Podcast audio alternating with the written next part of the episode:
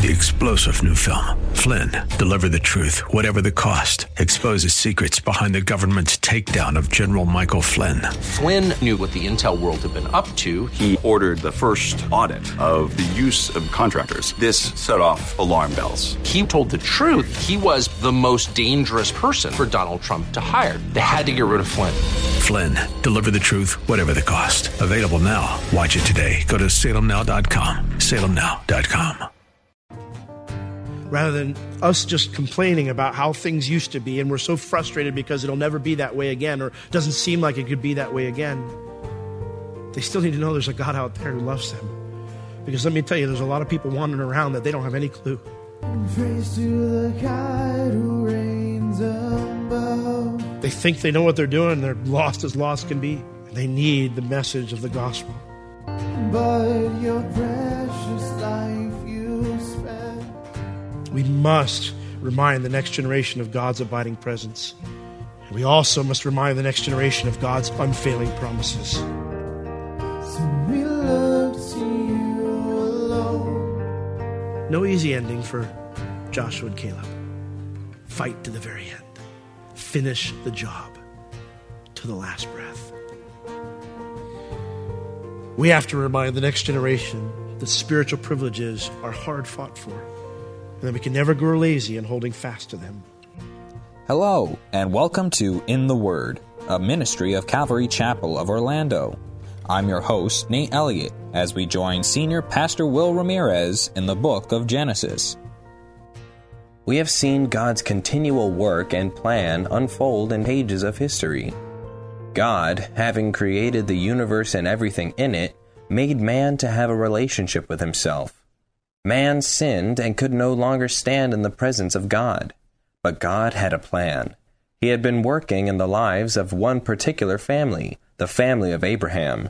Last we saw Joseph, Abraham's great-grandson, was second in command over Egypt, the strongest nation during the time. God used Joseph to save thousands of lives during a famine, including the lives of Jacob and Joseph's brothers. Now, Jacob knows he is soon to die. He is blessing the children of Joseph. Their names were Ephraim and Manasseh. Jacob was giving the firstborn blessing to Ephraim, even though chronologically Manasseh came first. We pick up with Pastor Will in Genesis chapter forty-eight, verse seventeen. Yeah, and then when Joseph explains, Jacob says he refuses, and he says to him, I know it, my son. I know it. I've not lost my mind. I'm fully aware of what I'm doing. And what I'm doing goes beyond what culture demands or what even your wishes might be for me, Joseph.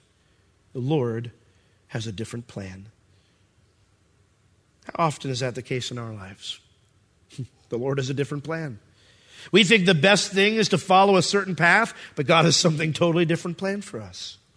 You know, Jacob explains to him, he says, listen, I know it, my son, I know it, but you leave my hands right where they are. He also shall become a people, Manasseh, and he shall also be great. But truly, his younger brother shall be greater than he, and his seed shall become a multitude of nations. And so he blessed them that day, saying, in thee shall Israel bless, saying, God make you as Ephraim and as Manasseh. And so he set Ephraim before Manasseh. Now, Manasseh had a greater population at the beginning of Israel's entering into the promised land. They also were given more land when the lots were determined and they were apportioned what land they would be in. But Ephraim throughout Israel's history had way more influence. And even though the capital of the northern kingdom was located in the tribe of Manasseh, that kingdom became known not as Manasseh, but the synonym for Israel became Ephraim. In fact, oftentimes you'll see in the scripture when God is dealing with the northern kingdom, he doesn't even call them Israel. He calls them Ephraim. He calls them Joseph. And so we see here that God gave the preeminence to Ephraim. Jeremiah thirty-one nine, it talks about this exact thing in Israel's history. When he is addressing the nation, he says, they will come with weeping and with supplications will I lead them. I will cause them to walk by the rivers of waters in a straight way, wherein they shall not stumble, for I am a father to Israel, and Ephraim is my firstborn. That's how God saw it. Now, Ephraim's not the first one to pop out, okay? He was the second one. So why does God call him the firstborn? And why is this reversal so important? It's not the first time we've seen this reversal. The reason is, is because firstborn in the Bible and its blessings have nothing to do with birth order. That's how our culture sees things. It has to do with which child has the preeminence. I remember I, I, had, I had a family once that was asking for counsel. They said, listen, we've got three kids, and we want to leave the bulk of the inheritance to our oldest, but you know, and give some to the others as well. But our oldest is a he's he's a, he's a he's irresponsible. He, he's made a mess of his life. He's he's he's a wastrel. And I said, don't give him a dime then. You're going to tell me all the things that God blessed you with, that God, and you were faithful with, now you're just going to turn it over to someone who's going to use it for his own flesh? Don't give him a dime. And he looked at me like, oh, how could you say such a thing? We don't operate by these same principles. Well, we have to give everybody the same thing because, you know, you know, we want to want to make him feel bad. Well, maybe he will feel bad. Maybe come to his senses. Got quiet. In the Bible, it has to do with the child that has the preeminence, not the one who's born actually first. In Abraham's case, it was the younger Isaac over the older Ishmael, right? In Isaac's case, it was the younger Jacob over the older Esau. In Psalm eighty-nine, verse seven, fascinating verse, gives you God's perspective on this. Psalm eighty-nine, verse seven, this is what God has to say about David. Uh, oops, am I in the right verse? That does not look like the verse I wanted. Wait, wait, wait, I found it, verse twenty-seven. Psalm eighty-nine, verse twenty-seven. Referring to David, this is what God has to say. Also, I will make him my, anybody have it? Oh, last I checked, remember when Samuel came to anoint the new king and he came to David's father Jesse and he said, can you bring all the kids in? And he lined them up, oldest to youngest. David's not even in the group because he's the youngest. And what does God call him? Firstborn. Fascinating. Why would God call him the firstborn, higher than the kings of all the earth? Why would he say that about David, even though David was the youngest of many sons? We see it here with Ephraim and Manasseh. Why was this such an important concept to grasp about what firstborn means? Turn over to Colossians chapter one. This is pretty cool. Verse fifteen, referring to Jesus, it says that he is the image of the invisible God, the what of every creature? The firstborn of every creature. Listen, God is not trying to say that Jesus was the first created being. That's not what he's saying about his son. He's saying that his son has the preeminence of all created beings. In fact, Jesus, if you want to get technical, he was born in one. six B C is what, kind of the date we're looking at right now, six B C, before the Common Era. So there's a lot of people who were physically born before Jesus. But Jesus, from that sense, wasn't born at all, let alone born first. He just always was. And when the Bible calls him the firstborn, it's not talking about birth order, but preeminence. God was setting this understanding up from the very start so that when he described Jesus as the firstborn, not a single one of us would think, oh, he's a created being. Now we have who? A whole group of religious individuals who will call themselves by the name of Christ, who believe that Jesus is what? The firstborn of all creation, right? And they use these verses right here to say that. In fact, in verse sixteen, they'll add a few words. They will say that for by him were all other things created that are in heaven and that are in earth, visible and invisible, whether they be thrones or dominions. All other things were created by him and for him. See, you have to do that when you have false theology like that.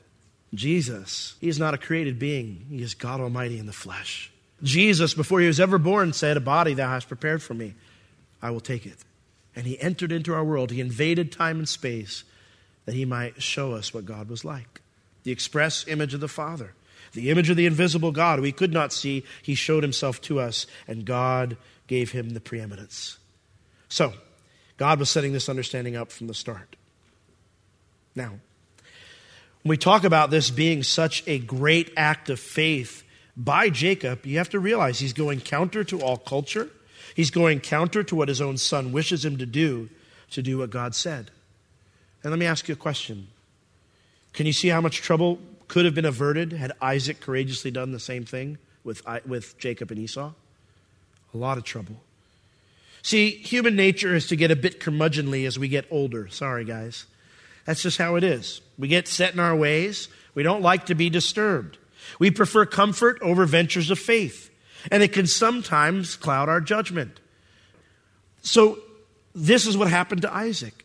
He had a clear revelation from God that Jacob was the man to carry on the covenant. But Isaac, He looked at Jacob and he thought, it can't be God. I mean, you know how much trouble that's going to be to try to make him into that? Come on, Esau. Now Esau's the guy. Esau, man, he's responsible. He's outside. He's a man's man. He's the one. I must have just ate a bad burrito that day you told me Jacob was first. Let me encourage you. When you see a younger generation, see what God can do with them and not what they are now. See what God wants to do with them and not who they are now. Ask God who he wants you to pour into instead of defaulting to those who are comfortable to pour into. I shared briefly about it this morning, but I'm so glad that a previous generation did that with this Jacob. They didn't look at me and go, what a waste of time. That dude, no way, God. I, there's quite a few other teenagers here who I could pour my life into. They're way easier. They're not head cases. They're not emotional. They're not reckless and irresponsible. I, it's just too much work. I'm, I'm older now, God. I, I don't want to take on these adventures anymore. I'm so glad there was an older group of men and women, many of them widows and widowers, who just poured their lives into me. Answered all my stupid questions, all my arrogant questions.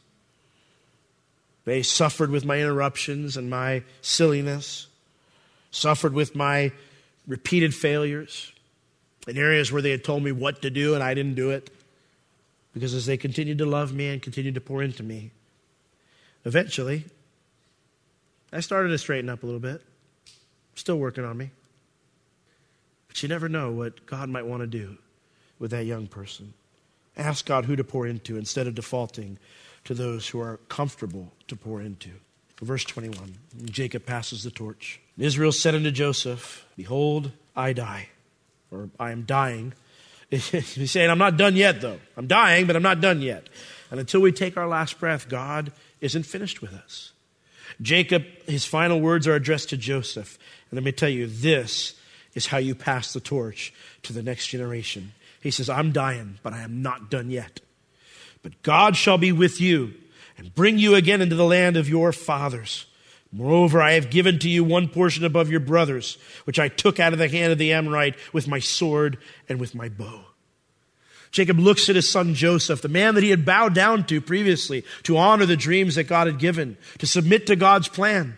But now he looks his son in his eyes, and I can imagine with the ferocity of those dim eyes, he looks at him and he says to him, I am dying, but I'm not done. He says to him, he says, God shall be with you, and he will bring you again into the land of your fathers. See, the tendency is to lament what is lost or what is dying around you as we get older, but Jacob saw none of that. He saw what God wanted to do. He said, we must, you must not stay here. God will bring you in. God will deliver you out. You know what? We have to have the same mentality no matter how old we are. We must remind the next generation of God's abiding presence. He says, God shall be with you. That's the first thing that he tells Joseph. Joseph, you don't forget this one thing. I am dying, but I am not dead, and I am not going to die until I know you understand this. God is always going to be with you. He was with me my whole life, and he'll be with you too. And he's never going to abandon you. Can you see how much more powerful that is than communicating frustration because things have gone downhill as of late? Listen, I'm from the generation that watched everything start to go bad with my country. I'm from a generation that watched the church just wholesale let everything go. I wasn't around when it was all great. I wasn't around when we had traditionally a Christian culture that, that honored and revered or at least venerated God and held him in high esteem. My generation was the one where we let all that go. And the church decided to compromise, whether it be as we're, we're just going to titillate people and we're going to, you know, be a seeker-sensitive church, whatever, and just, you know, fill a bunch of pews with a bunch of, you know, skin-deep Christians. So I don't have any fond memories.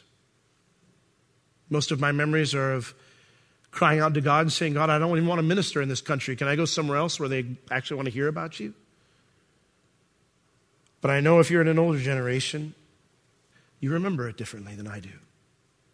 I know that's hard. Any, when you lose anything, it's hard. But from my generation, and I look at some of those who are older than me, I'm not necessarily speaking about our church, I'm talking even about pastors that I've talked to. It seems like they're lost in this crusade to try to bring back what they lost. And everything's about trying to rescue it and bring it back. We've got, we got to get back again where, you know, people love, love Jesus and everybody's great and our country loves Jesus and, you know, and we're all just, you know, our guns and our, our flags and our Christian necklaces and everybody will be happy and the world will be fine. In the meanwhile, all around, people are dropping off into hell. Listen, this generation that even is after mine, they care less what you lost. And bringing it back in some type of a formal outward way is not going to reach them. So we need to tell them, you know what? It's not the same. It's not the way I'd like it to be. I have lost something. But I also still have something. And let me share it with you. Because God will never leave. He hasn't left you. Your country may have abandoned you. The cultural norms that you fell in love with, that you loved about our country, yeah, maybe those are shot and gone. But God hasn't left you. And this generation right here needs to know, rather than us just complaining about how things used to be and we're so frustrated because it'll never be that way again or doesn't seem like it could be that way again, they still need to know there's a God out there who loves them. Because let me tell you, there's a lot of people wandering around that they don't have any clue. They think they know what they're doing and they're lost as lost can be. And they need the message of the gospel. We must remind the next generation of God's abiding presence. We also must remind the next generation of God's unfailing promises. He will bring you again unto this land of your forefathers. Jacob reminds Joseph once again, Egypt is not your home, son. God gave us a land and someday he's bringing you back to it. And you know what? Despite the changes in the culture around us, God's promises never change. And it's our job to remind people of what they are. Whether it's popular, whether it brings back the way things used to be or not, we have to remind them of what they are. That this is what is true, this is what is right, this is what is good. And he has shown thee, O man, what is good and what the Lord desires of thee. Right? That hasn't changed. And then he says these words. They always struck me as kind of odd. Moreover, I have given to you one portion above your brothers. That makes sense. But he explains, which I took out of the hand of the Amorite with my sword and with my bow. We have no record of this incident. No record of him going up and fighting against Amorites. In fact, the only land that Jacob ever owned, besides the burial cave and the field that it was in, was the parcel of land that the Shechemites gave to him. Remember when Jacob parted with Esau after he came back and Esau said, hey, come up to Mount Seir. And Jacob said, no, I'm going to follow slowly. I'll meet you there. And then what did he do? He went the opposite direction, right? And eventually he settled down in Shechem. That's where his daughter Dinah got raped and where his sons wiped out an entire city. Well, that land there, he had negotiated with Hamor, the leader of Shechem, and he had negotiated, this will be my land. That's the only land he owned. So it's possible that when they had to flee Shechem because his kids wiped out an entire city, that doesn't exactly make you a popular neighbor. Maybe it's possible the Amorites moved into that land, and that Jacob fought against them to recover it at some point the Bible doesn't mention. So here's the question. Why bring that up now? Why bring that up when you're passing on the torch? Well, the tendency as we get older is to get lazy in holding fast to the spiritual ground we've taken, to the battles that we've already won. And so Jacob is telling his son Joseph, listen, Joseph, I fought to the very end to keep the little bit of land that I did own. You know, God promised me this land, but I didn't see much of it. All I have is a burial cave, and I have this plot that I negotiated with Hamor. But you know what? I fought for it. I fought for it to the very end. And he's urging Joseph, his son, I'm dying. Don't you give up what I fought for. Don't you give away what I fought hard to attain. You fight for it all the days of your life. You pass it on to your kids. You have them pass it on to their grandkids so that when someday God comes and he takes you out of this land, that you will go and you will take it back from them. I'm reminded of two individuals who at the end of their life Remember Caleb, Joshua? What did Caleb do at the end of his life? They're going into the promised land. They're defeating enemies, and they're starting to divide up land. And God had made a promise to Caleb he could have whatever he wanted, the best of the land, because he'd been faithful, one of the only two people from the previous generation to go into the promised land. And so Joshua said, Caleb, God made you a promise, man. What do you want? Caleb was old. He was up there in years. And he looked at Joshua and he said, I want that hill. The one with all the giants on it? Yeah. I want that hill. And he took it. And that's where he settled down. You know what's fascinating about Joshua? I never knew it until I just read that somebody brought it up in one of our leadership meetings the other day, and it blew me away. He did the same thing. No easy ending for Joshua and Caleb. Fight to the very end. Finish the job to the last breath. We have to remind the next generation that spiritual privileges are hard fought for, and that we can never grow lazy in holding fast to them. And so, but I would ask you a question. Are you so busy lamenting what's been lost that you're failing to pass on your faith to the next generation? Don't miss the opportunities that are right in front of you because of your own disappointment. Yes, most of us are immature, but so were you at one point. And someone came alongside and they taught you. Joshua chapter two, verses seven through eleven. Actually, not Joshua, Judges chapter two, verses seven through eleven. It's one of the saddest statements in all of Scripture. Judges two, verses seven through eleven. It says, and the people served the Lord all the days of Joshua, and all the days of the elders that outlived Joshua, who had seen all the great works of the Lord that he did for Israel. Well, then Joshua, the son of Nun, the servant of the Lord, died, being one hundred ten years old, and they buried him in the border of his inheritance in Timnath Heres, in the Mount of Ephraim, on the north side of the hill Gaash. And also all that generation were gathered unto their fathers. But there arose another generation after them, which knew not the Lord, nor yet the works which he had done for Israel. And so the children of Israel did evil in the sight of the Lord, and they served the Baalim. And they forsook the Lord God of their fathers, which brought them out of the land of Egypt. And they followed other gods, of the gods of the people that round about them, and bowed themselves unto them, and provoked the Lord to anger. As the story of our lives is being written, as the story of our generation is being written, let it not be said that we didn't pass the torch on to the next one. These sad words lay the failure not upon that generation, but upon Joshua's generation, not the one that served Baal. And so in Psalm seventy-eight in our scripture reading, Asaph, the sons of Asaph, they were an interesting group of guys. David, he set up a group of worship leaders to be in charge of the tabernacle worship, temple worship. And they would, by course, they would serve. So you'd have one worship leader would serve for, you know, uh, three months, and then you have another worship leader for three months, and then have another worship leader, and they would have their group. And they would take breaks like that. And so as they would come forward, you know, it'd be like, all right, the sons of Asaph are going to be leading us into worship. And these sons of Asaph, they, they believe with all their heart. You find it all throughout Scripture that they're the ones that when the nation returns back to God, they're leading the charge. They're the ones that are reminding the people that they stayed steadfast, that to, to, to walk with the Lord and to come back to the Lord. These were a group of people that even when everything else around them was going to hell, literally, they stayed the course and they passed it on. And so in Psalm seventy-eight, this is a psalm of the sons of Asaph. And it goes like this. Give ear, O my people, to my law. Incline your ears to the words of my mouth. I will open my mouth in a parable. I will utter dark sayings of old. You haven't heard these things before, which we have heard and known, and our fathers have told us, but we've kind of quieted down about it, is the idea. He goes, but we're not going to stay quiet.